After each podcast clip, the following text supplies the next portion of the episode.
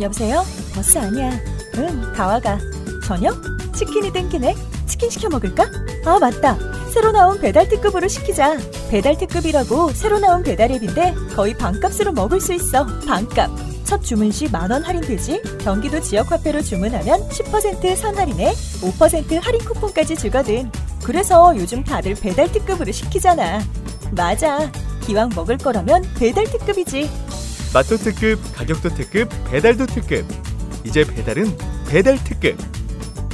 지금 구글 플레이 스토어 및 앱스토어에서 배달 특급을 검색하세요.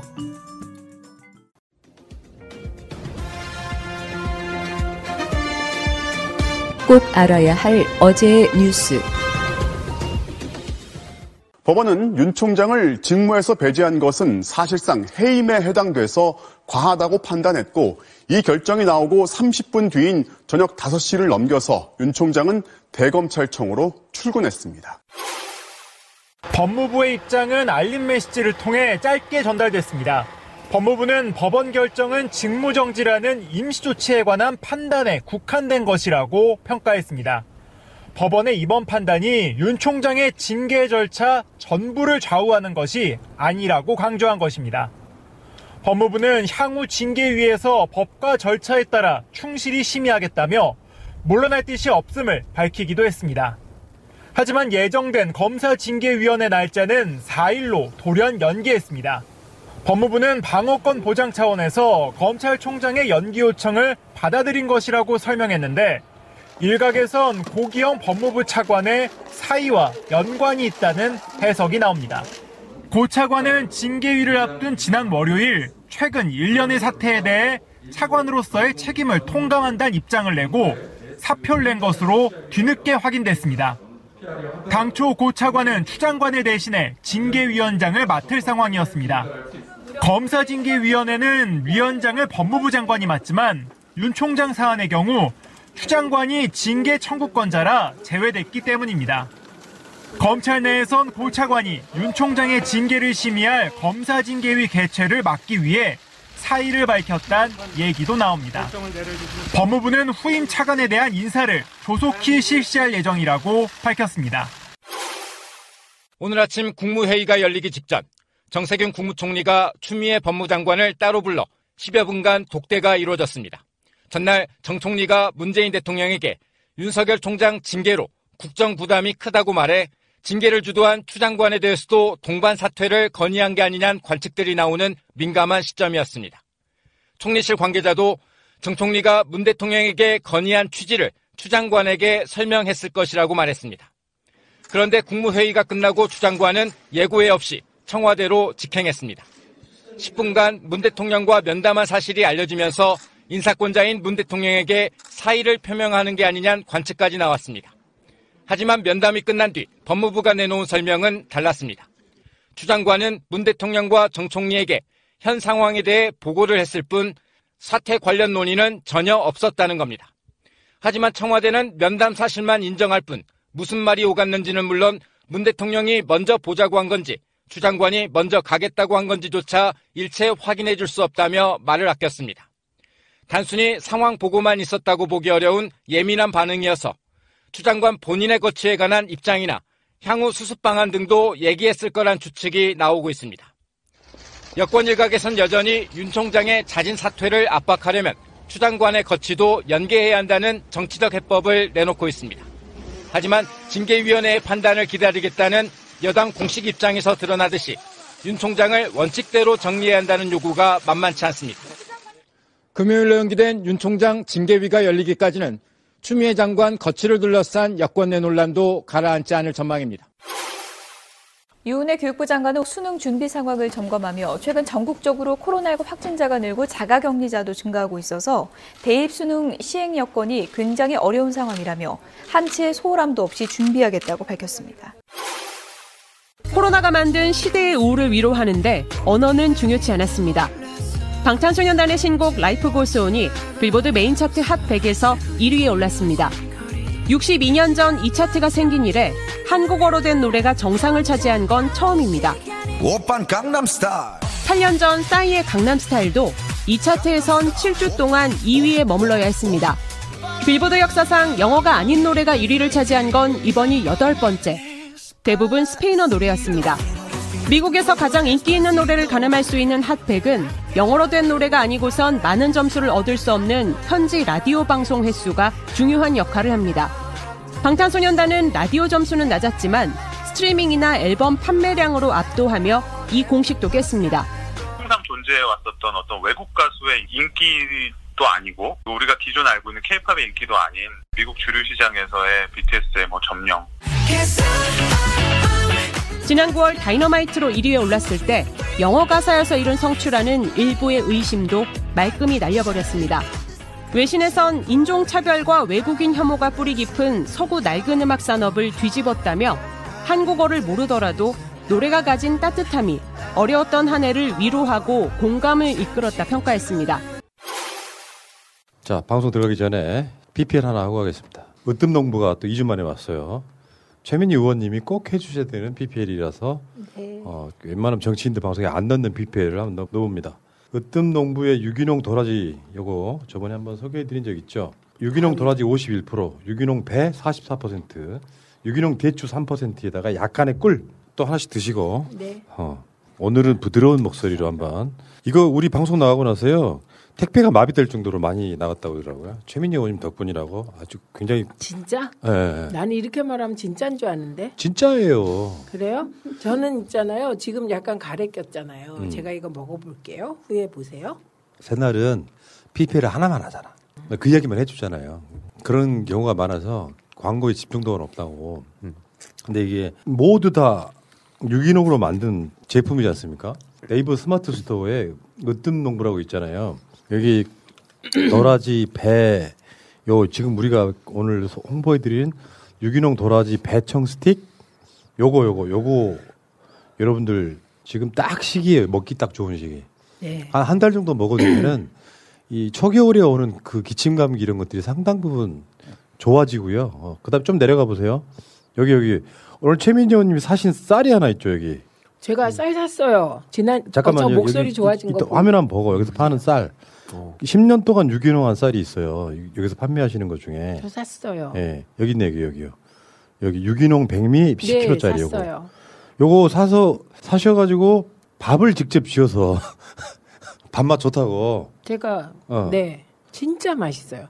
저희 집 식구들은 딴 거는 다 별나지 않으신데 네. 밥을 해놓으면 뭐 이건 쌀이 맛이 없다. 그래갖고 제가 아주 그 그 그래서 이제 봉화쌀까지 샀다고 얘기했잖아요. 예. 봉화쌀로 밥을 지은 이후로는 푸념이 없어졌어. 뭐 예. 뭐뭐막 접후대접하고 이런 게 없어졌어요. 예. 그런데 어, 이번에 이 쌀 제가 샀어요. 왜냐하면 네. 저는 좋은 쌀을 찾아 헤매요. 예.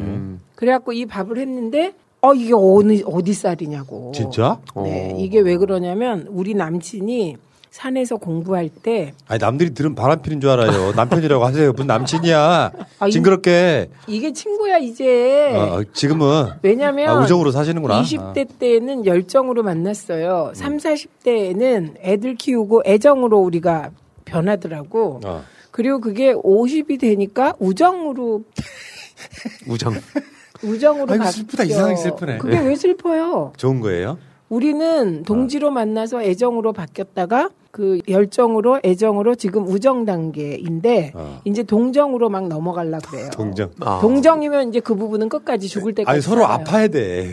그막 동정하고 그래야 돼. 그렇지. 그러니까- 왜냐하면 이런 생각이죠. 어. 아유 나 없으면 저자가 어떻게 살까. 이제 네. 이 2단계로 넘어가면 그 부분은 저 자가. 이제 백년 회로 하는 거예요.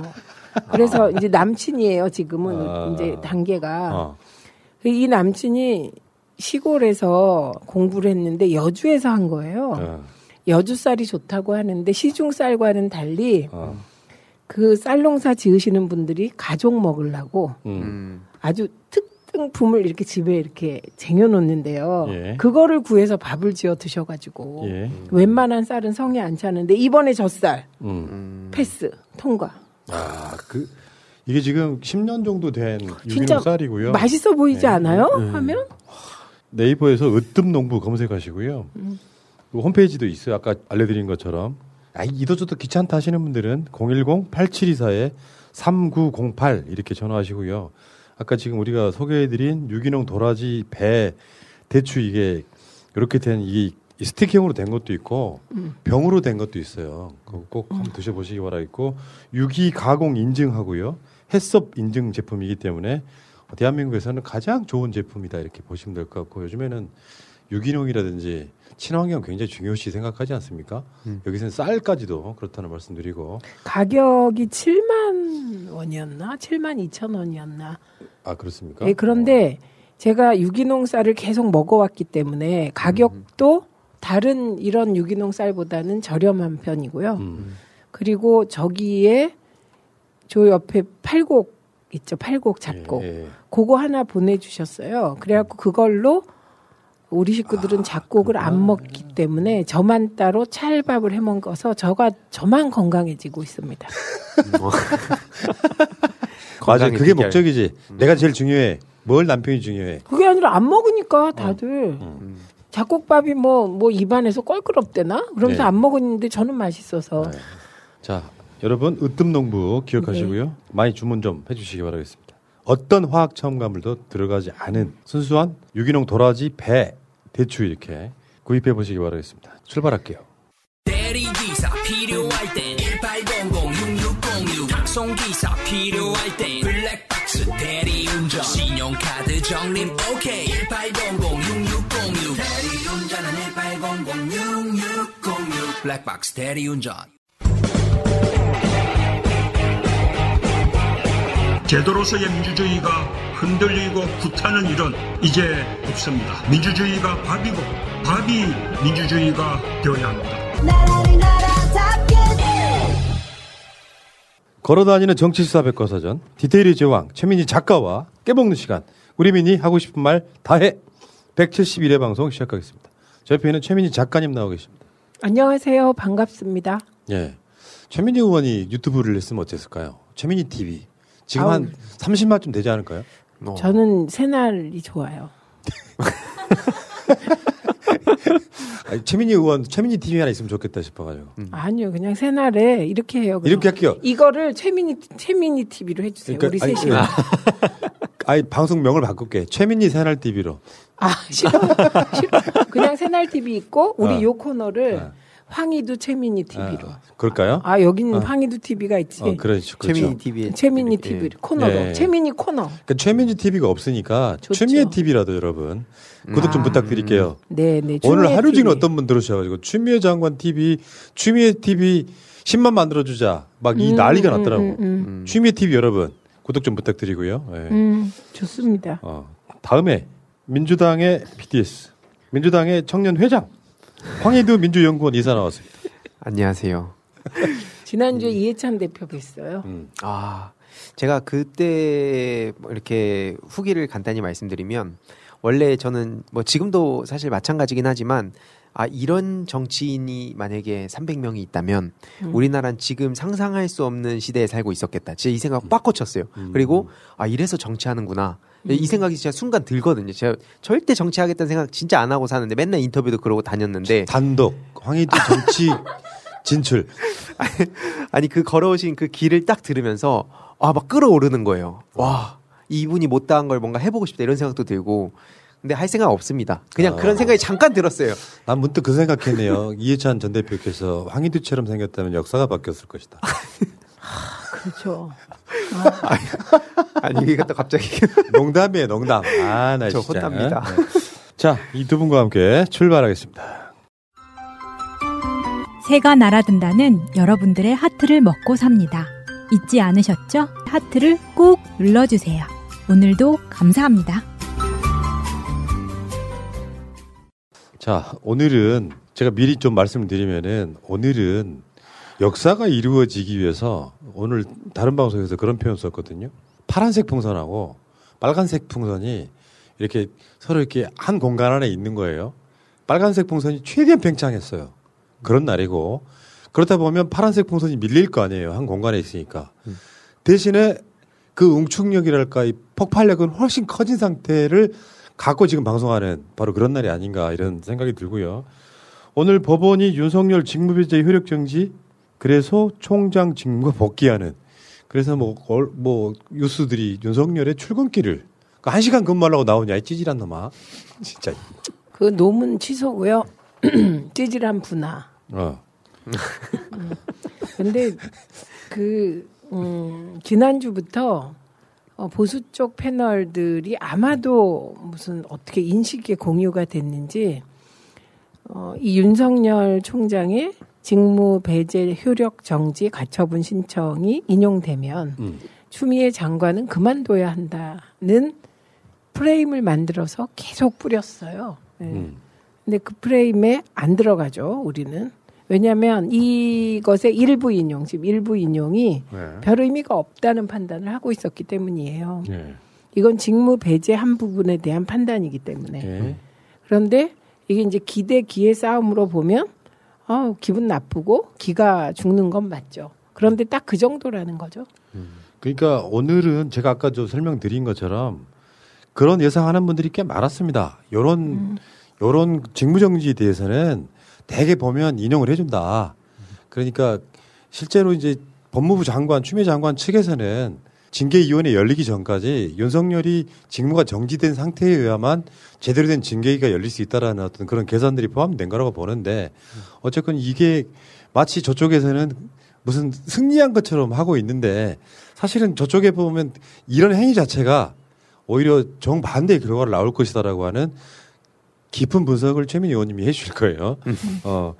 어쨌건 뭐 윤석열을 손을 들어줬다 말다 이런 걸 떠나서 되게 그렇게 인용된다는 말씀드리고 그래서 윤석열의 징계인은 4일로 연기됐는데 사실 이거는 법무부 장관 사표랑 연관이 있는 거죠 지금. 차관 사표랑. 그러니까 아 법무부 차관 사표랑. 예, 예, 몇 가지가 한꺼번에 터져서 우선 대검의 조남권 차장이 추미애 장관에게 한발 한발 물러나 달라고 얘기했어요. 그게 어제예요. 그리고 오늘 감찰위원회에서 윤석열 징계가 부당하다는 입장을 얘기했어요. 어, 그리고 법원 판결이 있었어요. 이 세 가지가 사실 악재로 보이죠. 그리고 이거는 어, 보수 언론의 여론 조작, 공작 뭐 할 수 있는 어, 재료를 제공해 준 거 맞아요. 그런데 이 세 가지 별 의미가 없습니다. 네, 그 대검의 그 차장이 얘기한 것은 그뭐 다들 그렇게 생각하시겠지만 저는 정확하게 이게 김영삼 대통령이 하나회를 해체할 때 하나회에 동의 구하고 했습니까? 뭐 그런 거 아니거든요. 뭐 경찰이 도둑놈의 아지트를 급습할 때그 아지트에 의논하고 급습합니까? 아니잖아요. 그러니까요. 그래서 검찰은 개혁 대상이지 동의 대상이 아니에요. 검찰 개혁에 이 부분을 분명히 하면 뭐 그 대검 차장의 얘기는 그냥 검사가 팔이 안으로 굽는 거다 이렇게 생각해요. 감찰위원회도 거기에서 이수정 씨가 나와서 깜짝 놀랐어요. 한꺼번에 하나씩 풀자고요. 네, 그래서 그 감찰위원회 보세요. 어. 이수정 씨는 국힘의 경선위원이에요. 중요한 당직이죠. 그러면 감찰위원회의 위원을 그만두거나 아니면 이거 그, 그 제척 사유잖아요. 예, 중립성 위배 그만둬야 되는데 안 그만뒀다는 거죠. 예, 그 다음에 이제 거, 겨, 좀 아까 판사 판결 얘기했고 가장 중요한 건 아, 법무부 차관이 그만둔 겁니다. 왜냐하면 법무부 차관은 징계위원이기도 하고 경우에 따라서는 추미애 장관을 대신해서 징계위원장이 될 수도 있는 것 예. 대리를 할 수도 있는 위치였거든요. 그래서 오늘 12월 2일로 예정됐던 징계위를 연기한 것은 두 가지 의미로 봐요. 하나는 절차상으로 윤석열 총장이 연기 요청을 했어요. 준비하기 힘들다. 네, 그러니까 그걸 받아들여주고 음. 또 하나는 그 차관이 그만뒀으니까 차관 인사를 새로 하고 12월 4일 날 징계위원회를 여는 것으로 예, 그렇게 결정을 한 거죠. 그러니까 가장 절차상의 의미가 있었던 건 법무부 차관이 사표 낸 겁니다. 그러니까 지금 징계위원회가 이제 추미애 장관이 원래는 위원장입니다. 그리고 법무부 차관하고 장관 지명한 검사 두 명하고 장관이 이촉한 변호사, 법학 교수, 학식과 경륜을 갖춘 사람 각 한 명씩으로 이렇게 구성이 된다고 하는데 네. 제가 봤을 땐 그렇습니다. 뭐 그게 의도했건 안 했건 간에 검찰이 할 수 있는 최대한의 화력이 나온 날이에요. 오늘이 오늘이. 그러니까 뭐 그것을 막 윤석열에 대한 징계를 좀 하지 말아달라고 하는 대검 차장이나 차관 못 해먹겠다라고 나가는 사람이나 결국은 검사예요. 네. 오죽했으면 제가 어제 이 오늘 방송의 썸네일을 징계 결과가 이 법원에서 판단이 어떻게 나올지 몰라서 원래 썸네일은 검사는 검사다 이렇게 만들었었어요. 음. 그냥 결국은 검사일 뿐이다. 그러니까 최고의 활약이 오늘까지 끝이다. 저는 이렇게 봐요. 그 푸나님의 저 분석이 정확하다고 생각하는 음. 게 오늘 법원의 판결이 나오기 전까지 심지어 일부 언론에서 어, 오늘 판결을 맡았던 판사의 성향 분석까지 했어요. 협박이었죠. 예, 그런 그러니까 제가 보기에 오늘의 법원 판결까지 어, 그 검찰과 윤석열과 보수 세력과 언론은 쓸 수 있는 카드를 다 썼다고 생각해요. 어, 그러, 그 과정에서 소위 동반태진론, 그 윤석열 쪽 총장 쪽이 걷어찼죠. 예, 동반태진론의 프레임, 뭐 악취 프레임, 별의별 걸 다 만들었어요. 그래서 지금은 추미애 장관 벼랑 끝 프레임. 그 그거에 대해서 저는 추미애 장관에게 백척 간두 진일보 네, 원래 그런 겁니다. 그 벼랑 끝에 섰을 때 정말 그 사람의 저력과 길이 나오는 것이다 이렇게 말씀드리고 어, 싶어요. 그래서 그런데 추미애 장관 쪽은 보세요. 지금까지 혼자 싸웠잖아요. 음, 그래서 어, 사실은 차관 임명은 추미애 장관이 하는 게 아니에요. 대통령이 네, 하시는 네, 거예요. 어, 근데 12월 4일 날 징계위원회가 이루어지기 위해서 사실 차관이 없어도 되죠. 그런데 차관 임명을 추진하겠다 법무부가 그렇게 알림을 보냈거든요. 어, 그러니까 이 부분은 대통령께 어, 뭐 추, 차관 임명을 빨리 해달라고 얘기했을 수 있다고 봐요. 예. 그러니까 뭐 이따가 이제 그 정치적 이야기는 다시 하- 하더라도 추미애 장관이 칼을 뽑았단 말이죠. 근데 예를 들어서 뭐 법원이 윤석열 직무정지는 잘못됐다라든지 감찰위원회가 사실 뭐 친검찰 쪽일 수밖에 없는 감찰위원회가 이거 잘못됐다라든지 하는 걸 갖고 그렇게 결론이 나오면 추미애 장관이나 문재인 정부에서 아이고 무셔라 징계를 하지 말아야겠네 이렇게 되는 사안이 아니에요. 오히려 그렇게 나올수록 이쪽은 아직 카드를 안 썼기 때문에 이제 이쪽에서 나올 카드 예를 들면 나중에 국회 공수처까지 나는 그게 한결로 갈 거라고 일단 보는 거거든요. 네. 그러니까 4일날 징계위원회가 제대로 열린다면 저는 100% 윤석열 해임이라고 봐요. 지금 이 상황에서 어중간한 결정을 하게 되면 정직이나 감봉하려고 정직시켰냐라는 이야기 또 나옵니다. 음. 결론적으로 이 프레임에서는 이게 해임될 사안이다라고 저는 징계위원회에서는 결과를 낼, 내야 된다고 생각하고 낼 거라고 저는 봐요.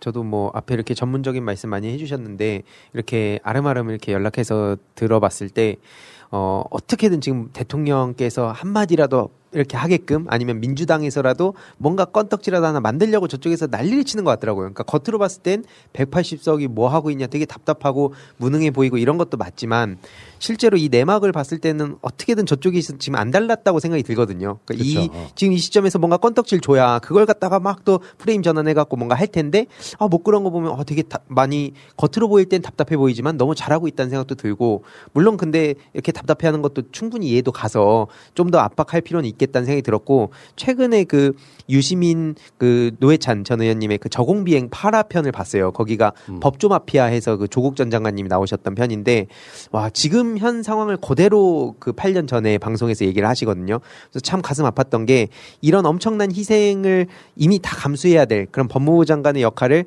그때 당시에 말씀하셨고 오늘날 어떻게 보면 이걸 다 알고 계셨는데도 불구하고 법무부 장관이 이렇게 뛰어드신 거 보면서 와 정말 많은 생각이 스쳐갔습니다.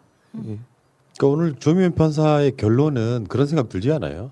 판사도 쫄고 있다는 느낌도 들지 않습니까? 한편으로 보면은. 그 사찰 문건에 보면 네. 어떤 판사는 여론에 민감하다. 여론의 영향을 많이 받는다. 여론에 휘둘린다는 거 적혀 있잖아요. 지금 기소 그러니까 지금 고발되는 상태이거든요. 중앙지검에 조미연 판사가 그 상태이기 때문에 뭔가 좀 검찰들한테 불리한 판결을 내리게 되면 수사를 더 당할 수도 있는 이분도 일개 개인일 뿐이에요. 추미애 장관도 일개 개인일 뿐이죠. 어떻게 보면. 어, 사실 오늘의 판결이 본안 징계 내용과는 전혀 상관이 없는 맞죠. 예. 네, 내용상으로는 무관한 거거든요. 그런 측면도 있잖아요. 그러니까 어차피 이제 4일로 연기되긴 했습니다만 2일 날 징계위원회가 열리는데 직무정지까지 갈 필요가 있느냐 요게 첫 번째인 것 같고요.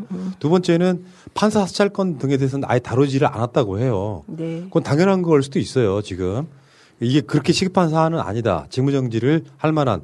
이렇게 바라보는 것을 마치 추미애가 진 것처럼 보도하는 언론이 더 큰 문제라고 생각해요. 그러니까 그게 지금 나온 게 아니라 인용될 거다라는 보도 경향이 95%였어요. 음. 어, 그러니까 이건 미리 인용될 텐데 인용되면 추미애는 책임져야 된다. 이런 논리인 거예요. 네. 그러니까 그 논리의 선상에서 보면 어, 이걸 더 의미를 크게 부여하고 어, 막 그렇게 가야 되는 거죠. 그래서 그게 아니다라는 점을 분명히 하면 될 것 같아요. 그래서 이번에 법무부 차관은 비검사 출신으로 임명하면 좋겠죠. 예. 그죠? 비검사 출신으로. 네. 검찰총장도요. 그 오늘 그 매운맛 민주당 리포트에서 보- 들어보니까 검사 출신 아니어도 되던데. 네. 그러니까 그쪽 경력이 15년만 있으면 누구나 검찰총장 할 수 있습니다. 음. 이 기회에 윤석열 싹 쳐내고 오늘 뭐 그- 그런 분들 되게 많았어요. 법무부 차관의 황희석이나 검찰총장의 최강욱 임명하자. 뭐 검찰 개혁 끝이다 이렇게 하시는 분도 있긴 합니다. 저도 뭐 내용상으로 어, 좋네. 속이 시원하네. 어. 그냥 현 실현 가능성과 상관없이 그 말만으로 시원한데요. 근데 그 저 김성희 대변인한테 물어봤어요. 최강욱 대표가 음. 검찰총장 임명하면 국회의원직을 택할까요? 검찰총장직을 택할까요? 그랬더니 국회의원 택할 것 같다던데. 국회의원 택하죠. 그런가? 네. 4년이 보장돼서? 4년 보장될 뿐만 아니라 국회의원이 훨씬 사실 마- 일하기로 마음 먹으면 많은 네. 일을 할 수 있어요. 아무튼 오늘 오후 시간에 많은 분들이 속이 터져가지고요. 아, 그 댓글창에 이해해요. 어떤 방송에도 안 들어와. 막 자기들 이야기만 막 음. 하는 거예요. 이해됩니다, 근데 그게. 그럼요.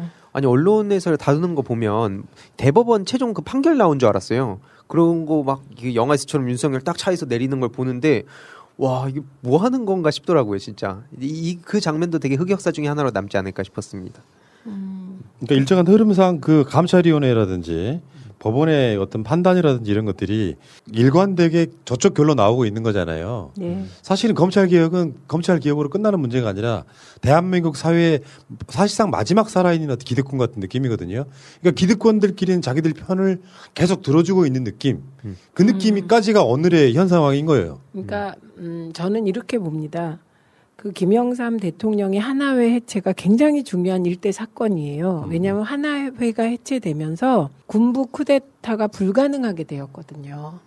어, 그러면서 사실 군부 독재가 종식된 건 김영삼 대통령이 당선됐을 때가 아니라 하나회를 해체했을 때 군부 정치가 종식된 거라고 봐요. 지금은 사실 검찰 내에 일정 사단이 군부의 하나회 같은 역할을 하면서 어, 사실 검찰 속에 존재했는데 그, 그 조직이 박근혜 탄핵을 법적으로 주도하면서 사실 박근혜 탄핵이 법적으로만 된 게 아니거든요. 탄핵은 행상 책임, 국회와 촛불이 한 거고. 예. 예, 근데 이후에 형사법적 책임을 물은 거거든요. 그런데 그거를 착각하고 우리가 박근혜를 탄핵시켰다. 그런 착각에 빠졌다고 생각해요. 맞습니다. 그래서 이후로 정치권의 정치의 사법화 경향에 편승해서 마치 군부의 하나, 하나회가 대한민국을 좌지우지했듯이 음. 그 일정 검찰 내의 사단이 대한민국을 좌지우지할 수 있다는 착각에 빠졌고 네. 그 착각을 뒷받침한 게 언론이고 그리고 정말 무슨 일 하는지 잘 아시는지 모르겠지만 야당이 지금 윤석열 총장을 국민의힘에 입당시킬 것도 아니면서 저러는 이유를 잘 모르겠거든요. 그래서 지금 우리가 하고 있는 일은 군부 하나회의 자리를 차고 들어갔던 검찰 내의 특정 사단, 사조직과 싸우고 있는 것이기 때문에 저는 어둠의 주류의 교체 과정이라고 생각해요. 예, 그렇기 때문에 이게 단순하지 않다. 그러니까 민주당과 문재인 대통령이 이걸 모를 리가 없잖아요. 그럼요. 여기서 한 발짝도 물러날 수 없는 거예요. 음. 어찌됐건 간에 윤석열은 결국에는 이런 과정들을 거치면서 해임될 수밖에 없는 흐름으로 가고 있더라고요. 그 홍영표 의원이 오늘 한국일보에 인터뷰한 걸 가지고 또 언론이 막 제목 장사하던데 홍영표 의원의 인터뷰 내용이 뭐냐면 공수처가 설치되고 그리고 검찰 그 총장 문제가 해결되면 그때는 추미애 장관이 물러나도 된다예요. 근데 그것만 톡 잘라서 그런데 앞부분 빼고 물러나도 된다. 그래서 친문 핵심에서 최초로 어 뭐 추미애 거치 얘기가 나왔다 이렇게 써먹더군요. 예. 그런데 공수처가 구성되고 검찰총장 문제가 해결되면 어 그때는 뭐 정말 추미애 장관은 잘하셨고 예. 예, 그 잘한 성과를 안고 그만두셔도 되는 거죠. 예. 예, 그래서 그런 장난에 안 속아야 된다 우리가 음. 이런 말씀드립니다. 저도 이게 뭐 막연하게 희망회로를 돌리자는 건 아니고 지난번에 음. 그 이해찬 대표님 만나뵀던 게 되게 큰 저한테도 어떤 메시지를 주셨던 게 뭐냐면 그때 당시 이제 한 분께서 그런 말씀 하셨잖아요. 제가 이- 이름을 말씀드릴 수 없지만 20대 때 내가 했던 고민 딱 하나였다 하시면서 내 손으로 대통령을 뽑을 수 있을까가 그때 당시에 내 가장 큰 고민이었고 그 하나밖에 없었다 했는데 지금은 사실 민주주의 사회에서 어떻게 보면은 대통령 권력도 바꿀 수 있고 물론 힘들긴 하지만 이렇게 검찰 권력, 언론 권력 이런 것들 하나하나씩 해체되가는 과정 보고 아까 하나에도 말씀하셨지만 그때 당시에 제가 이렇게 역사로만 접한 그런 상황들이 실제로 겪으신 분들이잖아요. 이그 런 역사를 바꿔오신 분들이 기- 여기 계시기 때문에 저는 어, 믿고 계속 의지하고 저도 뭐 열심히 목소리 내고 공부해야겠다 이게 확 왔었거든요. 음. 그래서 같이 그 지치지 말기 포기하지 말기 이 말씀이 정말 정말 확 와닿았어요. 그래서 희망이 보인다는 생각이 많이 듭니다. 근데 제일 분노스러웠던 건요. 어제 이완규가 한 말이에요. 윤석열 검찰총장이 조국 장관 수사를 했다는 이유로 지금 탄압받고 있다를 윤석열 변호사가 해. 아, 야, 어마어마하더라고. 그러니까 이 부분을 우리가 명확히 지금 구도상으로 자꾸 저쪽에서 하는 게 살아있는 권력을 수사해서 쫓겨난다 이렇게 그. 프레임이죠 지금. 그러니까 이 프레임은 먹히는 프레임이에요. 언론이 힘을 실어주니까 그래요. 그런데 제가 어제도 혼자 저 말도 안 되는 프레임은 결국 12월 23일 날 깨져야 한다 이렇게 생각했어요. 예. 12월 23일 날 정경심 교수에 대한 판결이 예. 선고가 상식적으로 나오면 저건 그때부터 박살을 나기 시작한다. 이렇게 생각을 했는데 살아있는 권력을 수사해서 이런 일이 벌어지는 게 아니고요. 검찰 제일주의 그리고 대호 프로젝트가 일부에서 작동하면서 어이없는 이유로 대통령을 흔들고 있기 때문에 지금 문제가 되는 거고요. 맞습니다. 그 과정에서 자기 편은 봐주고 음. 자기 가족은 봐주고 어 그 다음에 소윤의 형은 봐주고 이런 의혹들 반대로 어, 자신의 검찰총장 임명을 반대했던 조국 가족은 정말 가족을 풍비백산 마- 정말 가족이 풍비백산 됐잖아요. 풍 비박산. 풍비박산. 아. 풍비박산 될 정도로 탄압적 수사를 하고 기소하고 그런데 처음에 주가 조작 가족 사기단으로 엉뚱한 프레임을 씌웠다가 기소조차 못하고 사실 이걸 아- 인정을 안 해서 생기는 일이거든요. 그러니까 살아있는 권력을 수사했기 때문이 아니라 살아있는 권력을 수사한다는 미명하에 개인적 보복을 했기 때문이에요. 그리고 정치적 중립성을 어겼기 때문이에요. 그래서 제가 말씀드리잖아요. 검사는 검사다. 음. 그래서 윤석열이 준 교훈이 있어요.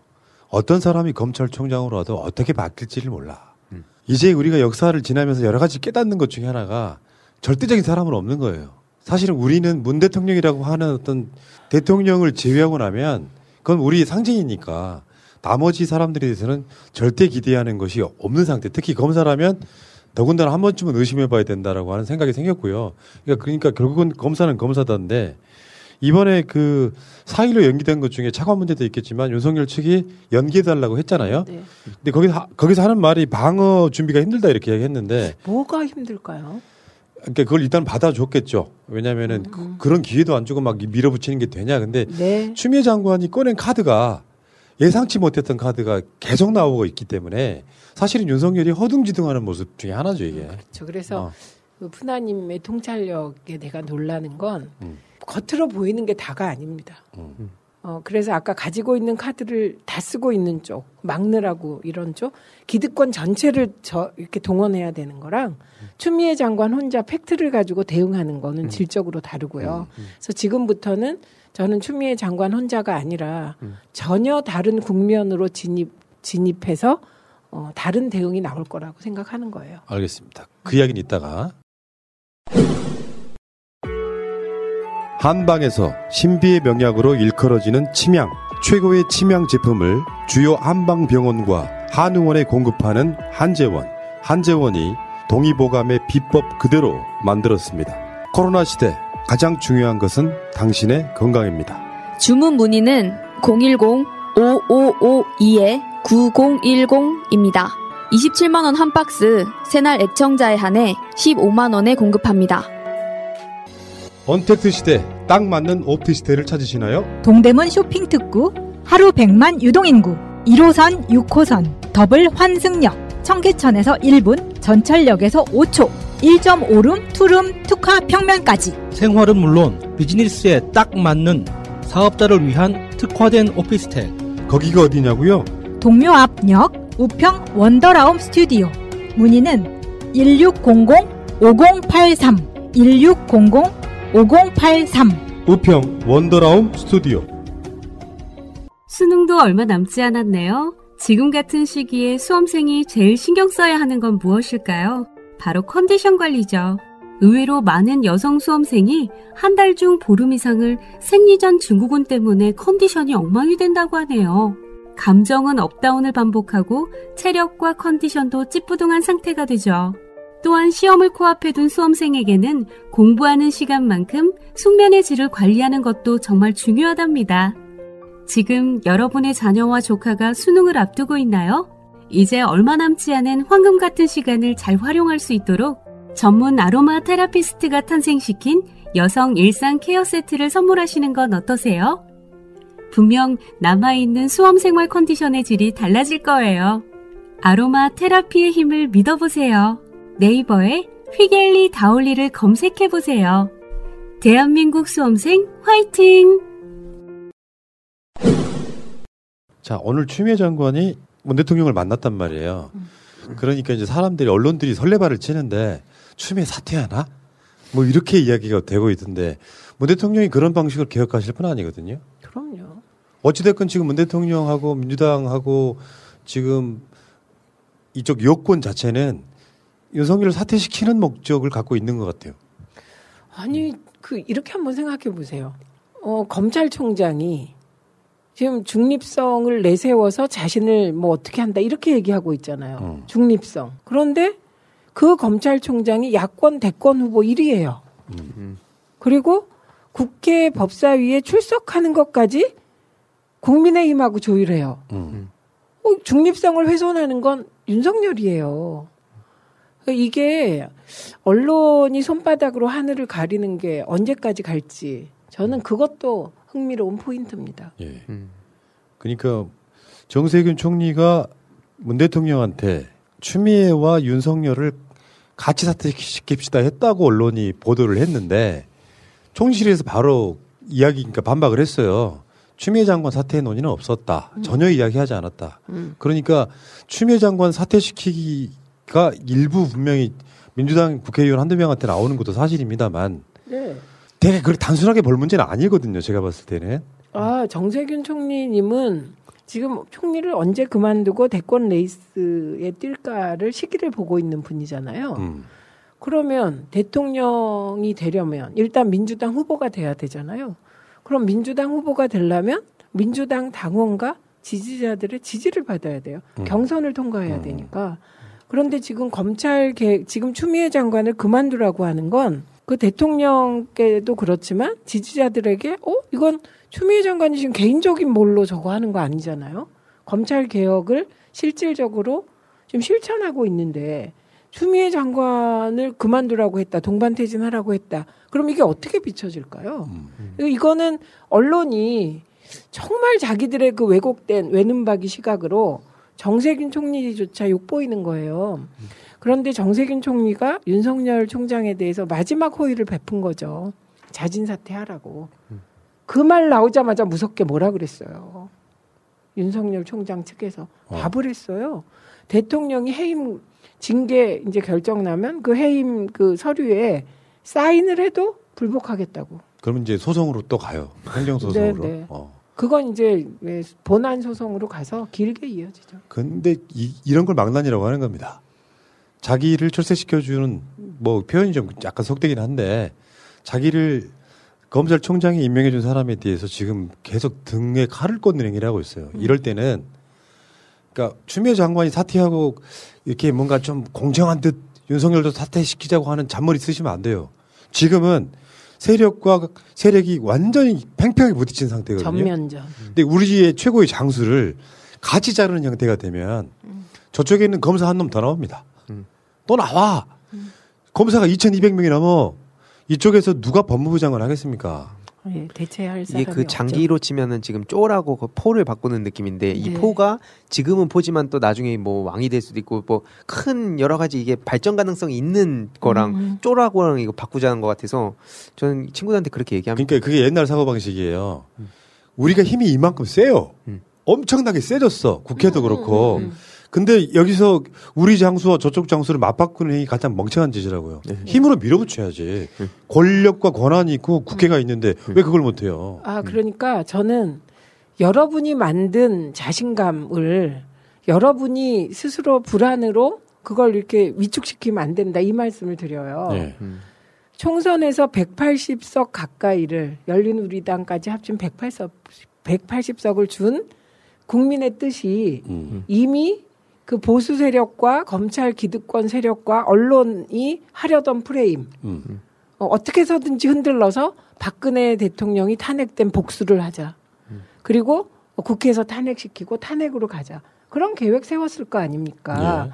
그거를 이미 봉쇄해 버리신 거예요. 그러니까 궁극적으로 이렇게 지금은 막 수세에 몰리는 것 같지만 앞으로 전개를 가만히 살펴보면 이게 집권 세력이고 180석 여당이기 때문에 이게 그런 문제가 아닌 거예요. 주어진 권한을 잘 활용해서 검찰 개혁을 완수하면 되는 거예요. 이게 걱정되는 건 민주당 내에서의 반란, 일부 반란이죠. 그것만 없다면 뭐 금태섭 의원이 이미 나갔기 때문에 뭐 그건 민주당이 아니잖아요. 국힘이나 뭐 그쪽이에요. 국민의당 쪽이나 이렇게 봐야 돼요. 그렇기 때문에 논외예요, 이제. 언론은 키우려고 하겠지만 논외예요. 그래서 그냥 자신감을 가지셔도 될 것 같고 동반 사태론은 사실 동반 사태론이 아니에요. 그럼요. 추미애 그만두라는 거예요. 그게 본질이. 검찰 개혁 스톱하라는 얘기예요. 네, 추미애 그만두게 하고 검찰 개혁 스톱하고 아무것도 하지 말라는 거예요. 그러니까 이- 그런 프레임에 빠져가지고 이쪽에 계시는 분 중에 일부가 음. 추미애 장관도 윤석열 잡고 그냥 같이 나오면 좋지 않겠냐 전혀 그렇지 않습니다. 어, 아닙니다. 진짜 아닙니다. 그문 대통령이 지금 이제 혹시나 여러분들 중에요 그 추미애 장관 멋있는 사진 있으시면 한번 보내주세요. 여기다 하나 같이 걸게 진짜. 그러니까 문재인 노무현 문재인 조국 장관까지 포함하고 이 검찰 개혁에 화두라는 게 있는데 추미애 윤석열 동반 사태로는 그 검찰 개혁을 까마득하게 이- 이- 잊게 만드는 요소 중에 하나예요. 그러니까 예를 들면 추미애 장관이 끝까지 살아남아서 검찰 개혁을 완수하고 나는 그때까지 선거 안 나가게 됐잖아요. 그렇게 상징이 돼야 돼요. 그래서 법무부 장관은 검찰을 통제하는 기관임을 이제 서야 인증을 해야 돼요. 그게 사실은 검찰 개혁이에요. 법무부가 지금까지 제대로 작동만 했다면 검찰 개혁이란 말이 사실 필요도 없는 겁니다. 아, 그렇죠. 지금 법무부의 탈검찰화가 늘 민주정부의 목표였잖아요. 오늘 보니까 탈검찰화가 안 됐어요. 장관 한 명만 있는 거예요. 음, 그래서 앞으로는 차관도 비검사 출신으로 임명하고 이게 법무부의 탈검찰화를 말로만 얘기하고 규칙을 만들었지만 지금 추미애 장관이 하는 건 탈검찰화의 규칙을 실천하고 있는 거예요. 그게 더 저항이 심하다는 걸 보여주는 예. 거죠. 그리고 규칙은 이렇게 생각하는 거예요. 검찰은 규칙은 만들어도 어, 법무부 장관 힘 빼면 얼마든지 바꿀 수 있다. 예를 들면 범정이 있었잖아요. 범죄 정보 수사처, 뭐 저, 정책관이가 뭔가 있었는데 그게 문무일 장관의 성 문무일 총장의 성과로 그걸 12명인가로 줄였어요. 예. 그랬다가 윤석열 총장이 들어오면서 거의 원위치 됐다는 거잖아요. 그러니까 이런 식으로 관심이 없어지고 조용해지면 다시 옛날로 돌아가는 거예요. 규칙이라는 건 만들어도 의미가 없다는 게.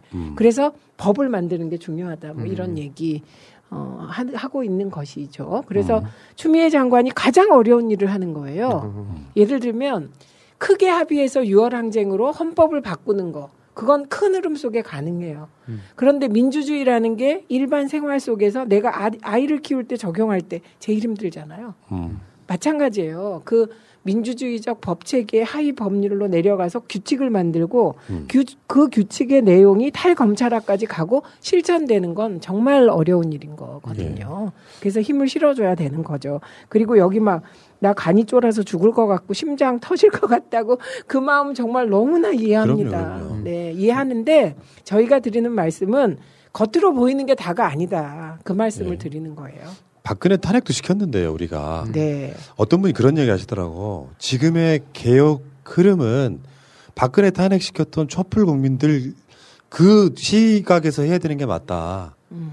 그것이 지금 촛불 정부가 해야 될 일이다. 근데 그 촛불 시민들의 시각을 그 눈높이를 맞추지를 못하고 옛날 사고 방식으로 정치하시는 분 그리고 윤석열 자체가 박근혜를 수사하긴 한 사람이지만 실제로 그 본인 자체가 정말 오래된 적폐의 어떤 응축된 결과물이었다라고 보면은 이제는 뭐 누구 말처럼 그게 토사구팽이라고 할지라도 윤석열을 이제 해임시키는 어떤 결과물 오늘 추미애 장관이 문 대통령한테 그런 보고를 하지 않았을까요?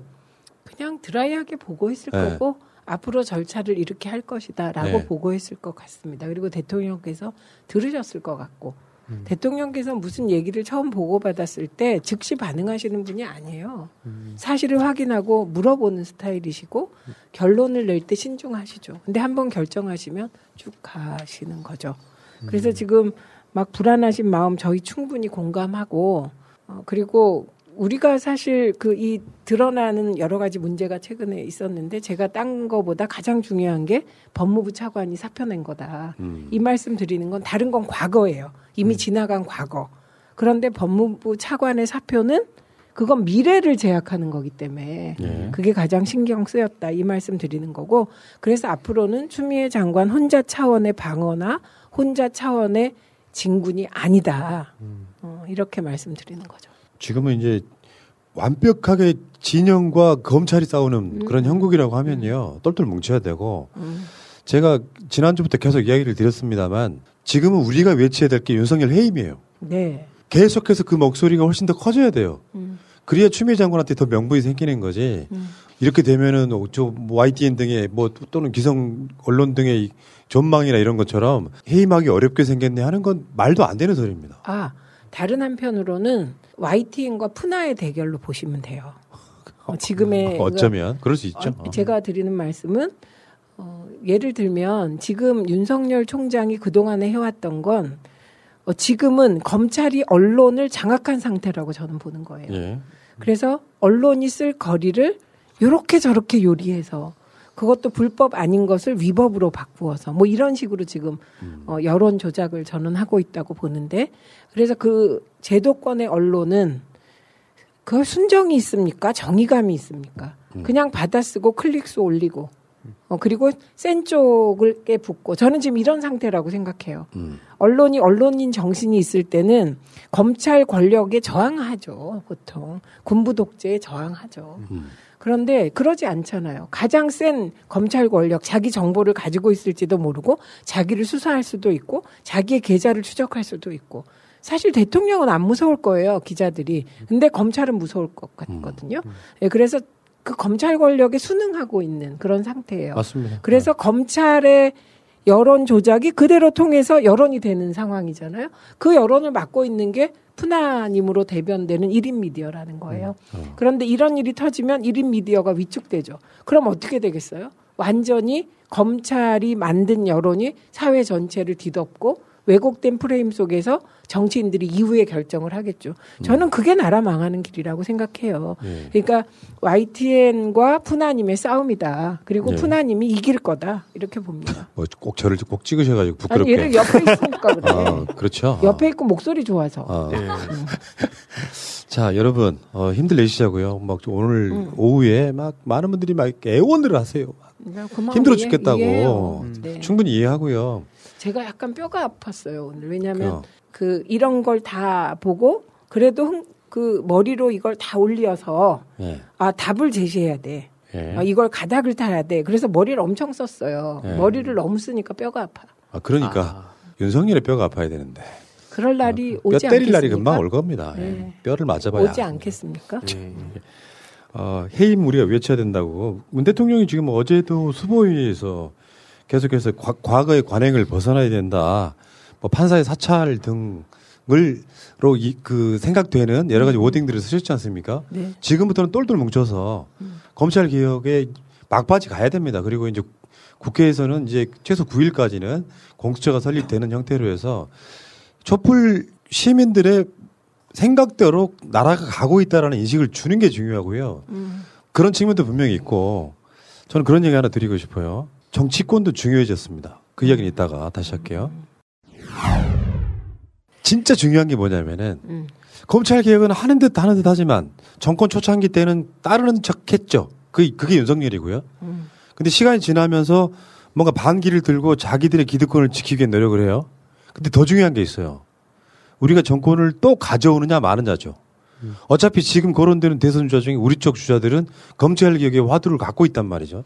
그래서 진짜 중요한 게 이번 고비만 이렇게 깔딱고개라고 하는데 이번 고개만 쫙 넘고 나서 이게 이제 서울시장 보궐선거나 대선 국면으로 들어가기 시작하면 검사들 숨을 죽일 수밖에 없죠. 얼마큼 개혁당할지를 몰라요. 네. 그래서 대선 여론조사가 중요한데 오늘 그 아시아 경제하고 윈지코리아하고 여론조사 결과가 나왔더라고요. 그걸 한번 보는 재미가 쏠쏠하더라고요. 그거 한번 잠깐만 보겠습니다. 네. 이게 검찰 개혁이 제일 중요한 걸 수도 있어요. 네. 정권이 계속 유지된다고 생각하면은 네. 검사들이 어느 정도 하다가 말아요. 지금 그 아시아 경제하고 윈지코리아 여론조사는 이렇게 했죠. 이낙연 후보하고 유승민이 붙었을 때 얼마, 음. 이낙연 후보하고 홍준표가 붙었을 때 얼마, 음. 이재명과 유승민, 이재명과 홍준표 여호 여론조사가 나왔더라고요. 네. 다 이겨요, 뭐. 압도적이에요. 지금, 네. 음. 일단 이낙연 대 유승민은 41.5 대 28.2, 이낙연 대 홍준표는 42.4 대 30.2 이렇게 됩니다. 음. 그리고 이재명과 유승민은 41.7 대 32.2, 음. 이재명 대 홍준표는 45.8 대 29.8 네, 이런 식이란 말이죠. 그러니까 지금 왜 유승민, 홍준표냐면 홍준표 의원이 사실은 야권 후보 중에 제일 지지율이 높았어요. 늘. 예, 예. 네. 그리고 저기 이제 안철수 후보를 넣어볼 수가 있겠죠. 예. 그런데 그 경우는 제가 보기에는 조금 더 격차가 벌어지지 않을까 그런 생각이 듭니다. 근데 이거를 놓고도 아 저는 정말 국민의힘 쪽이 약간 정, 정말 이상한 게 윤석열 총장이 야권 1인 게 국민의힘이 뭐가 좋을까요? 그게 왜 좋을까요? 그냥 지난번에도 우리가 그런 말씀 나눈 것 같아요. 그러니까 윤석열 총장은 문재인 정부 흔들기 용까지다. 음. 그런데 지금은 제가 보기에 아주 최대치의 흔들기를 하고 있는 거예요, 지금. 그런데 그래서 야권 후보들의 존재감은 더 사라졌는데 뭐가 그렇게 좋을까? 음. 참 희한합니다. 유- 윤석열을 대입하면 좀 다르게 나오죠. 지금 네. 현재로서는. 네. 그 윤석열이 지금 대선이 저는 최근에 들어서야 지금 문재인 대통령 반대쪽에 그 메시지를 내고 있는 모습 보면 정치하겠다의 어떤 모습도 보이긴 하는데 그것마저도 저는 반반으로 보거든요. 실제로 지금 정치적 워딩을 쓰는 것이 정치를 하겠다인지 검찰총장직을 지키겠다인지 굉장히 애매모호한 선에 직무정지를 딱 당하니까 빡이 돈 거. 음. 그 상태라고 보시면 돼요. 그러니까 물불 안 가리기 시작하는 거지. 더군다나 요거를 뭔가 성낙해 준 것 같은 문재인 대통령까지도 공격하고 있잖아요, 지금. 그래서 어. 지금 윤석 가장 대한민국에서 복잡한 사람이 누구냐? 윤석열 총장이에요. 총장을 그만두자니 더 이상 가족을 보호할 수가 없는 상황. 그렇잖아요. 네. 어, 그리고 총장을 안 그만두자니 정치를 완전 버려야 돼요. 그러니까 지금 쌈박하게 해결하려면 그냥 정치 안 하겠다고 하시면 돼요. 음. 그 말을 할 수가 없는 거예요. 어. 그러면 이분이 어, 그만두고 정치권에 뛰어든다. 그럼 어떤 일이 생기냐? 만약에 야당 유력 야당의 대표가 되거나 조기 후보가 되지 않는 한 저는 뭐 6개월을 못 버틴다고 봅니다. 반기문 총장이 30%까지 갔어요, 거의. 예, 그런데 한 달 만에 그만뒀잖아요. 그게 정말 그 현실 정치 장난 아닙니다. 진짜 장난 아니에요. 들어와서 보니까 진짜 장난 아니죠. 예. 쉽게 표현하면 예전으로 따지면 진짜 군발이 아닙니까? 그런 총칼로 무장을 하고 있는 상태이기 때문에 네. 언론도 좀 조심하고 좀 뭔가 잘 보이려고 하고 또 기본적으로 문재인 정부 싫어하는 언론들까지 합세해가지고 돕고 있는데 자유인으로 돌아와 봐요. 그거 보통 일 아니거든요. 정치인들 여러분 보기 되게 뻗대이나 보이죠. 정치인들 불쌍하던데 나는. 아, 국회의원은 안 불쌍하지. 그래도 불쌍합니다. 그러니까- 예를 들면 윤석열처럼 막 검사들 한 2천 몇 명씩 거느리는 총장일 때 그것도 문 대통령이 부여해진 권력이잖아요.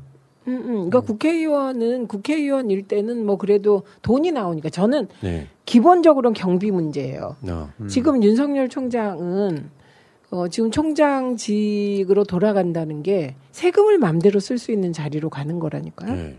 음. 그런데 어, 검찰총장을 그만두는 순간 나오는 순간 옷 벗는 순간 모든 게 돈이 들어요. 갑자기 생각났는데요. 윤석열이 쓴다는 특활비 어디로 갔을까요? 그냥 물어보는 거예요. 아. 근데 이제 네. 그거는 불법이니까요. 네. 그 민간인이 특활비를 꼬불쳐 뒀다 쓰면 어. 그건 구속이에요. 그래서 그런 불법적인 요소에 대해서는 설마 그럴 리가 있어요, 그렇죠. 윤석열이? 저도 아, 그, 그런 일은 좀 안 할, 안 해야 되고 안 할 것 같습니다. 근데 그 생각이 났어요, 그냥. 갑자기. 어. 참, 네. 아이고. 어쨌든 대선이라고 하는 것이, 음. 예, 예를 들면 민주당이 정권을 계속 가져갈 거야라고 하는 생각이 들면 또 언론이나 이런 데가 또 급격히 줄을 씁니다. 이런 부분이 있기 때문에 확실하게 이런, 이런 생각이 있죠. 제가 이제 요즘 계속 주장하는 건데 음. 민주당은 정권 연장하더라도 검찰 개혁 계속한다. 아, 장기적 그럼요. 비전으로는 다음 정권 때는 분명히 검찰청 해체하고 기소청으로 바꿀 수도 있다라고 하는 메시지가 나와야 된다니까요. 뭐 저는 나올 것 같습니다. 예. 그러니까 지금은 윤석열이 뭐 또 무슨 압색을 하네 만에 뭐 이렇게 걱정하시는 분들이 있는데 그것도 무슨 뭐 뭐가 있어야 하는 거고요. 그럼 사람도 아닌 거지. 자기가 징계받을 날짜가 지금 4일로 연기됐다고는 하지만 그 사이에 뭔 조작을 뭘 얼마나 할 수 있겠습니까? 어, 지금 이제 윤석열 총장이 얘기한 수사권 가지고 보복하면 깡패지 검사냐라고 얘기했잖아요. 음. 이걸 거꾸로 해석해서 뭐 수사권 가지고 뭐 보복할 수 있겠죠. 음. 그러면 할 수 있는 게 뭐가 있을까요?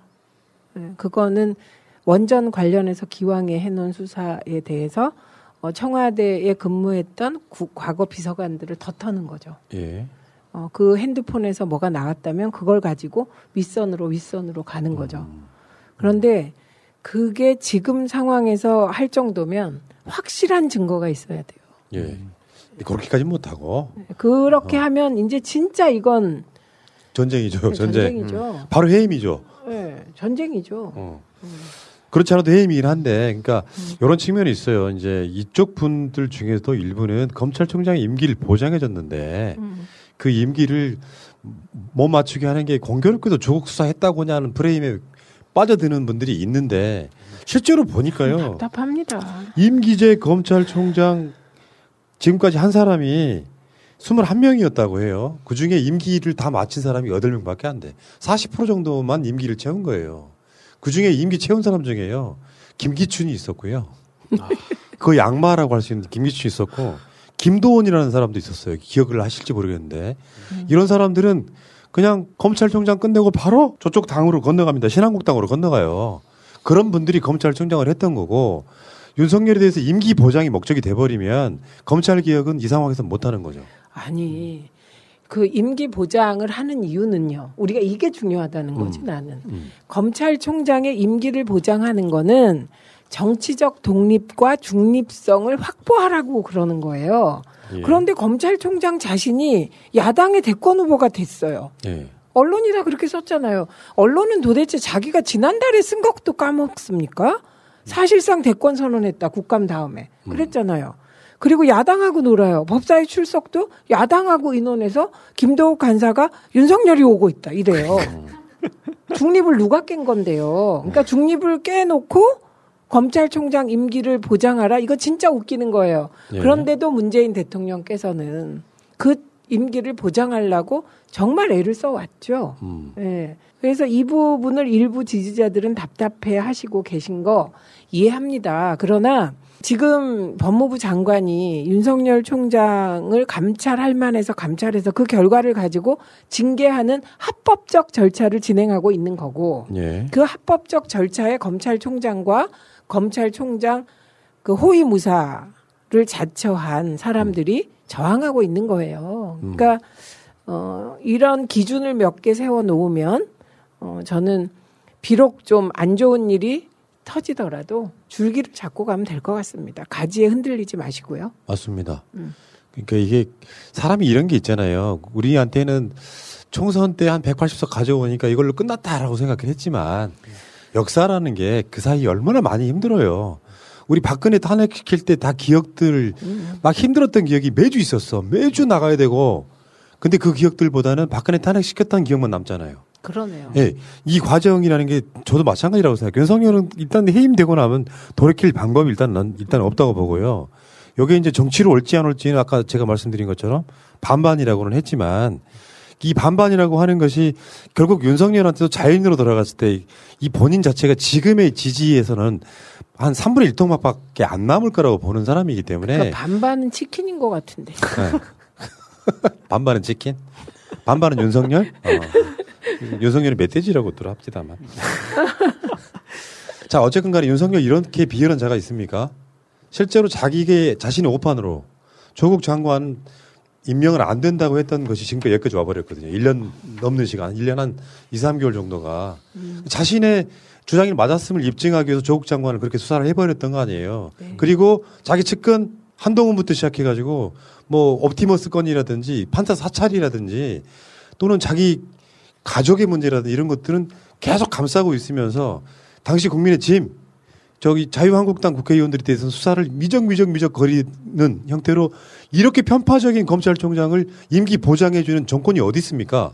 음. 그 말도 안 되는 거고요. 저는 4일날 추미애 장관의 어떤 계획 해임이라고 봐요. 네. 4일까지만 참으세요, 여러분. 네. 의원님 어떻게 생각하세요? 어, 저는 추미애 장관은 목표를 세우고 그 목표를 세우기까지 많이 고심한다고 말씀드렸잖아요. 예.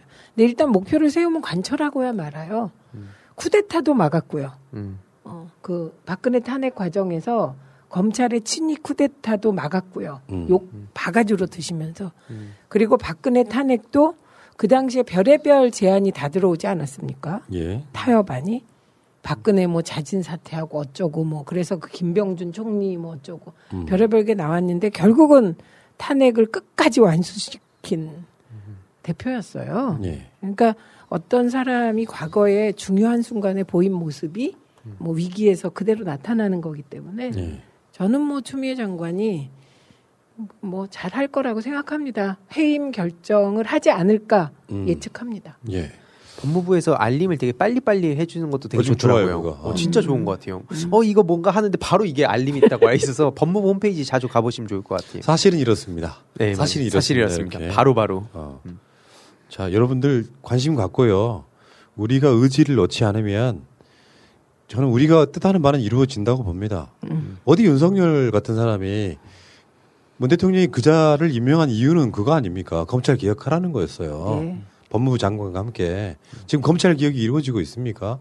그것만으로 저는 해임 충분 사유가 된다고 봐요. 음. 임기 보장해서 얼마나 편파적인 수사를 보려고 판사 사찰 같은 범죄 행위를 얼마나 더 보려고 아니 이분 진짜 제가 이제 과거는 얘기 안 하고 싶은데 무슨 징계위원회 여, 여는데 사전에 뭐 방어할 준비가 안 됐다 이 말 어떻게 부끄러워서 합니까? 예. 정경심 교수는 그 청문회 그, 그 조국 장관 청문회 끝나가는 밤 늦게 본인 불러서 조사도 안 하고 기소한 윤석열 검찰 아닙니까? 그리고 윤석열 총장이 자기가 지휘했다고 인정했잖아요. 음. 어떻게 사람이 그렇게 같은 말로 웃긴 거지. 아 그리고 기준이 왜 그렇게 다릅니까? 본인에 네. 대해서와 정경심 교수에 대해서는 이해할 수가 없어요. 다음 이 시간에는 윤석열이 해임된 상태였으면 좋겠습니다. 아 다 그랬으면 좋겠습니다. 자, 아이고, 아이고, 아이고. 근데 원래 어. 새벽이 올 때 어둠이 확 짙어지는 순간이 있거든요. 의원님, 찌찌뽕. 내가 전 방송에 그 이야기를 했거든. 어머 찌찌뽕. 지금 상태에는 새벽 한 4시, 5시쯤 되는 거예요. 음, 음. 금방 날이 밝아온다, 이렇게. 네, 네, 네. 지지하시는 분들, 우리 시청자분들, 이런 분, 공- 촛불 시민들 입장에서 보면 사람 미치는 거죠. 우리가 이꼴 보려고 음, 뭐뭐 했냐 이런 표현들을 쓰잖아요. 지금은 질- 가장 힘들 때이긴 하지만 이 고개 깔딱고개만 넘으면 정상은 바로 앞에 있습니다. 아 근데 추미애 장관 입장에서 한번 생각해 보세요. 네. 혼자 사실 지금까지는 그 민주당도 일부 의원들 돕지만 또 일부는 흔들었잖아요. 예. 그거를 혼자 버텨온 건데 음. 지금 추미애 장관 입장을 생각해서 조금만 더 같이 힘냅시다. 맞, 맞아요, 맞아요.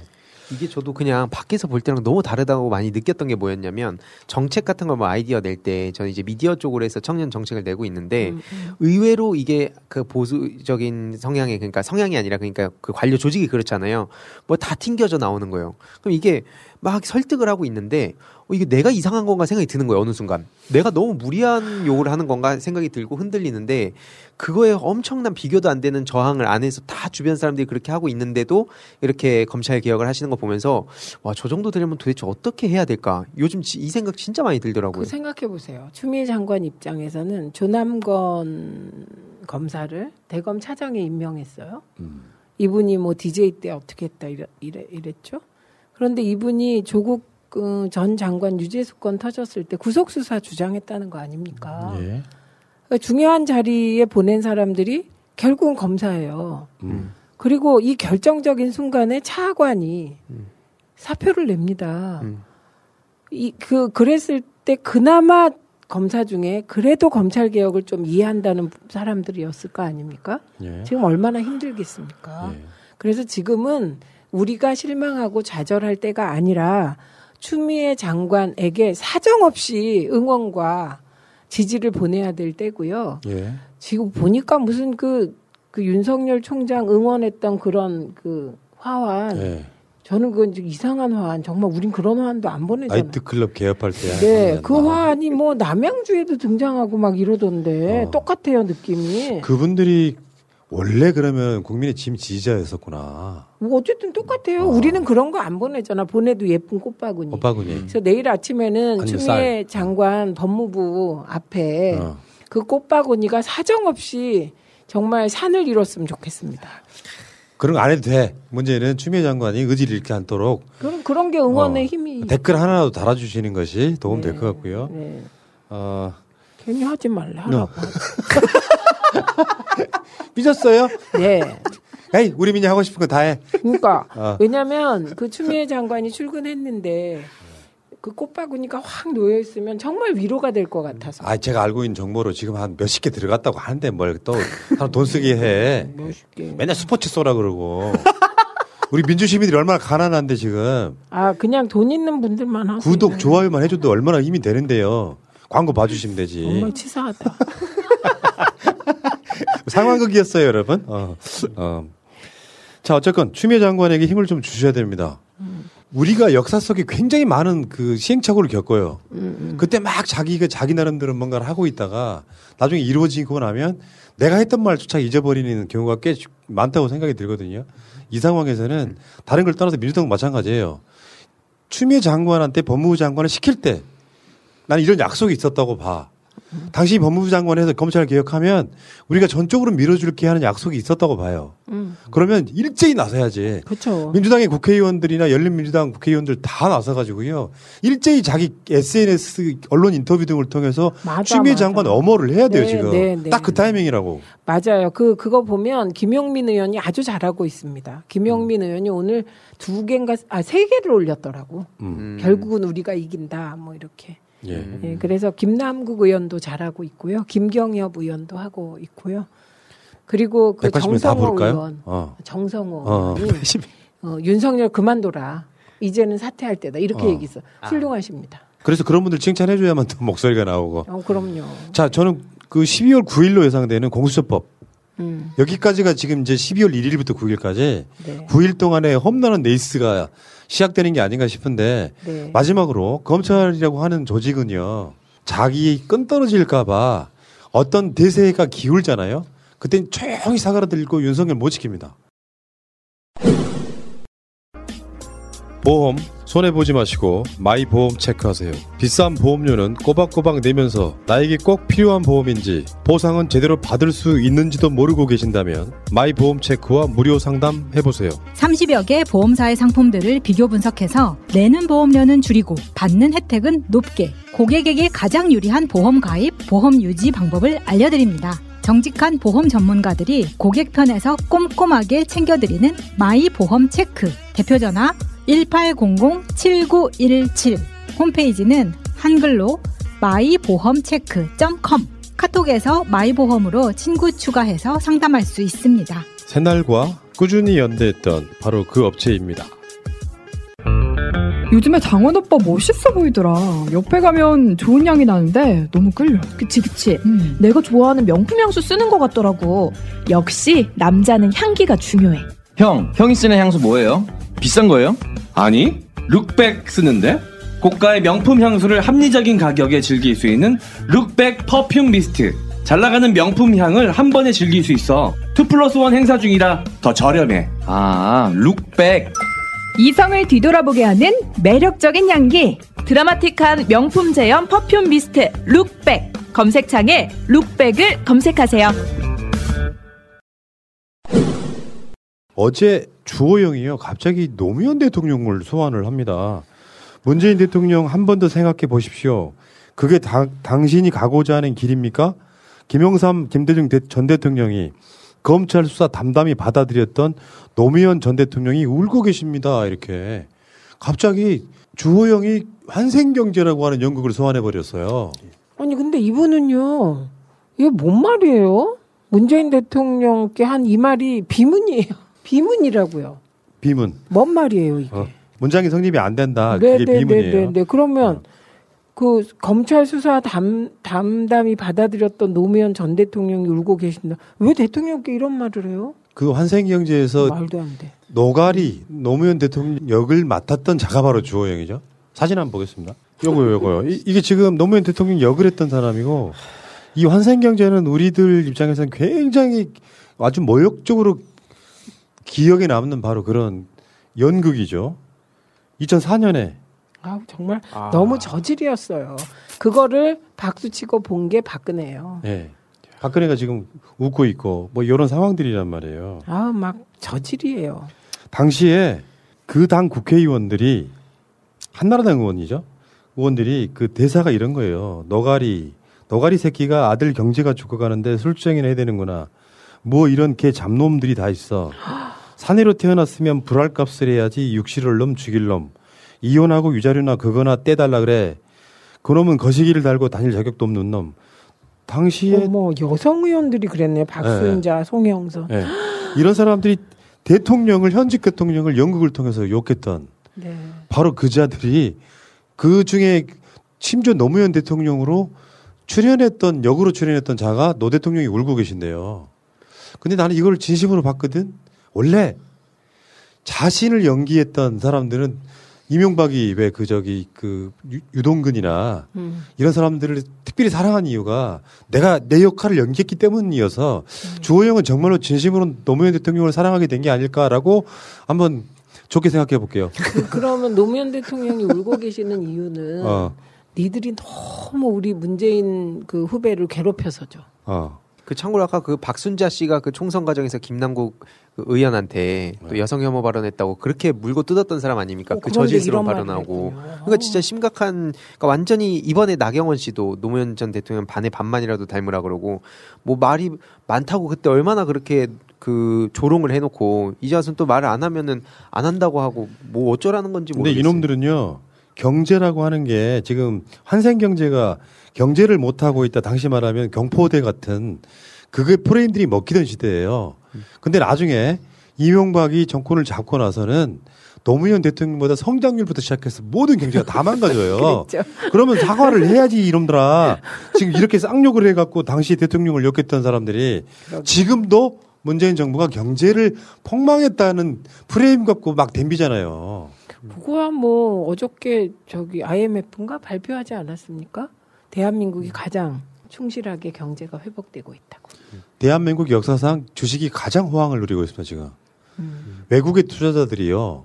한국의 경제 상황이 좋으니까 리스크가 크지 않기 때문에 계속 투자를 몰려들고 있는 상황이에요. 음. 그런 나라에서 경제 이야기 하면 먹혀요, 그게? 그러게요. 아무튼 지금 이재명 지사 같은 경우는 주호영한테 후한 무치의 극치다 이렇게. 아니 그러니까 자기들이 그렇게 욕했던 사람을 가져와서 문 대통령을 공격하는 데 쓰는 게 이게 비열한 게 뭐 아직은 뭡니까? 차라리 싸잡아 욕을 하던가. 그러니까 이분들은 정말 이게 그러니까 우리는 당신들이 지난 8월에 여름에 한 일을 알고 있어요. 그렇죠. 그런데 이분들은 내가 과거에 한 일을 까먹나 봐요. 돌아가신 분까지 또 문재인 대통령하고 갈라치기를 해. 그리고 그건 두- 미친놈들이죠 이게. 두 분은 영혼의 동지라 뭐 그런 말도 안 되는 어떻게 두 분을 갈라치게 할 생각을 해요. 예. 그러니까 이런 거 보면 참 그런 생각 많이 들어요. 보수의 그 품격이라는 게 막 자기네들이 맨날 그런 품격 중시한다고 하는데 이때부터 제대로 망가진 게 아닌가 이런 생각 많이 듭니다. 비슷한 그 이야기 잠깐만 짧게 언급하고 넘어가면은 곽상도가요 자신을 비판했던 시민단체 관계자와 기자 등을 불구속 기소하게 만들었거든요.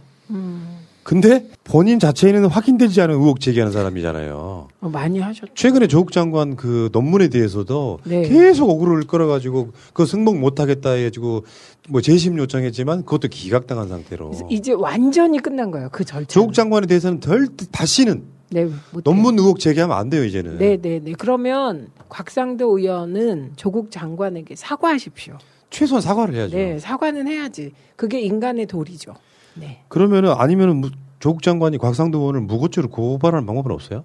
근데 그분은 늘 그 국회의원이라는 불체포 아. 특권과 면책 특권 속에 있으시잖아요. 회기 중이 아니었을 가능성도 있는데 그럼 그거 확인해 보면 되죠. 어. 회기 중 아니면 할 수 있죠. 아무튼 그런 놈들입니다. 솔직히 말씀드리면은 자기들이 불과 몇 년 지나고 나면 했던 말을 다 까먹어 버려요.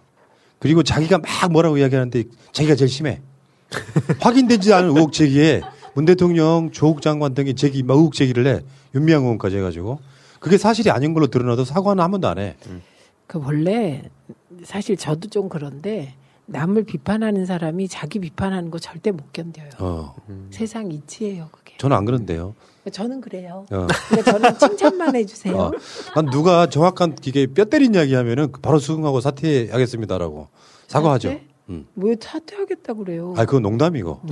방송으로 사퇴할게요 해요. 표현이 데가 하면. 없어. 그 저는 그 영원히 해먹으려고.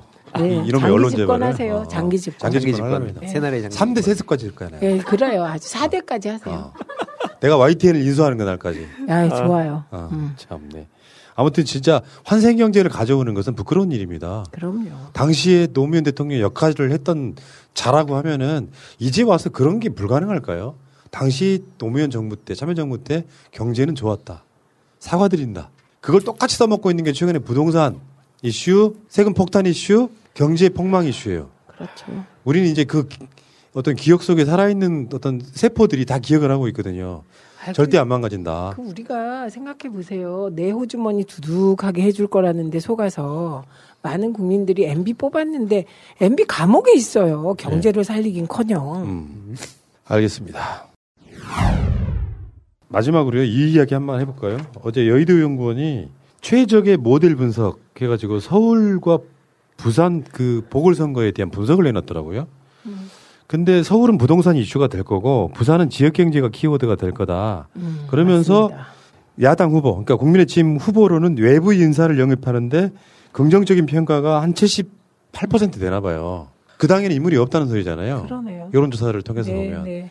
진짜 깝깝하겠다 이런 생각을 해봤습니다. 그리고 이건 우리가 얘기했던 거잖아요. 음. 국민의 힘이 자꾸 이게 성추행 선거로 갈 거다. 그렇게 얘기해서 그 안, 아니다. 인물 구도로 갈 거다. 서울, 부산 다. 그런데 인물 구도인데 그 임, 요구하는 게 좀 다르겠죠. 부산은 경제일 것 같고요. 확실히 워낙 경제가 네. 그러니까. 서울은 어, 이 후보가 더 클 수 있냐 아니냐. 서울을 더 키울 수 있냐 아니냐가 될 거예요. 그래서 인물론 음. 지금 인물 자체의 선거가 될 거다 이런 거 아닙니까? 네, 네, 네. 결국 결론적으로 말하면 그럼 우리가 늘 얘기했던 저쪽은 그렇게 보여요. 음. 일단 국민의 짐이 후보를 뽑아요. 누가 됐건 간에. 그리고 단일화. 그리고 금태섭하고 금태섭이든 안철수든 누구든 간에 아. 단일화해서 이슈를 상승시키려고 하겠죠. 음, 음. 근데 그 저는- 상승 될까요? 저는 저는 안 될 거라고 보는 게 예. 여기 이제 이런 게 있잖아요. 50대가 완전히 민주당 지지층으로 돌아섰고 음. 그리고 서울 자체 지금 이 인구 비율이나 이런 것들이 박근혜 탄핵 이후에는 국민의 짐이 강남 정도를 제외하고는 이길 수 없는 선거가 돼버렸어요. 네. 일단 그 기본 바탕이 있어서 선거 전략은 어떻게 짜는 거냐면 우리 내가 지지하는 후보가 서울을 발전시켜 줄 것이며 이 사람이 당선될 가능성이 있다라고 생각하는 사람들이 누구 지지층을 더 선거장으로 많이 끌어오느냐가 선거예요. 그렇죠. 최근에 선거가 그런 트렌드라고요. 그러니까 민주당이 박원순 시장이 어떤 거리로 선거를 다시 하게 됐지만 민주당이 선, 그러니까 서울시장을 다시 가져올 거라고는 확신만 준다면 이번 선거는 100% 무조건 이긴다고 봐요. 그리고 부산시장 선거까지 가져오게 된다면 가덕도 등의 이슈가 잘 통하면 저쪽은 대선과 지방선거는 끝났다고 봐야겠죠. 일단 그 큰 선거 음. 서울시장이나 부산시장 재보궐은 과거 투표 안 해요. 예. 미래지향 투표해요. 음. 네. 그게 가장 중요해요. 그런데다가 지금 국민의 짐이 계속 반복하고 있는 행위가 있습니다. 추미애 장관 관련해서 국정감사 본회의에서도 추미애 장관만 질의했던 놈들이지 않습니까? 저 사람들이. 그러니까 사실 김종인 씨가 와서 저 당을 개혁시킨답시고 뭔가 여러 가지 아젠다를 막 다 꺼내놨어.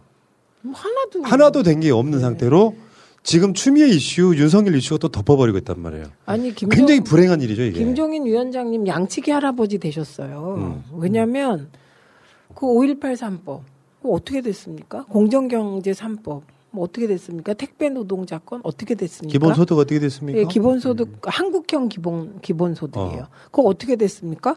그다음에 산업안전재해법, 산, 산업재해뭐법 그 법도 혼자만 하신대. 음.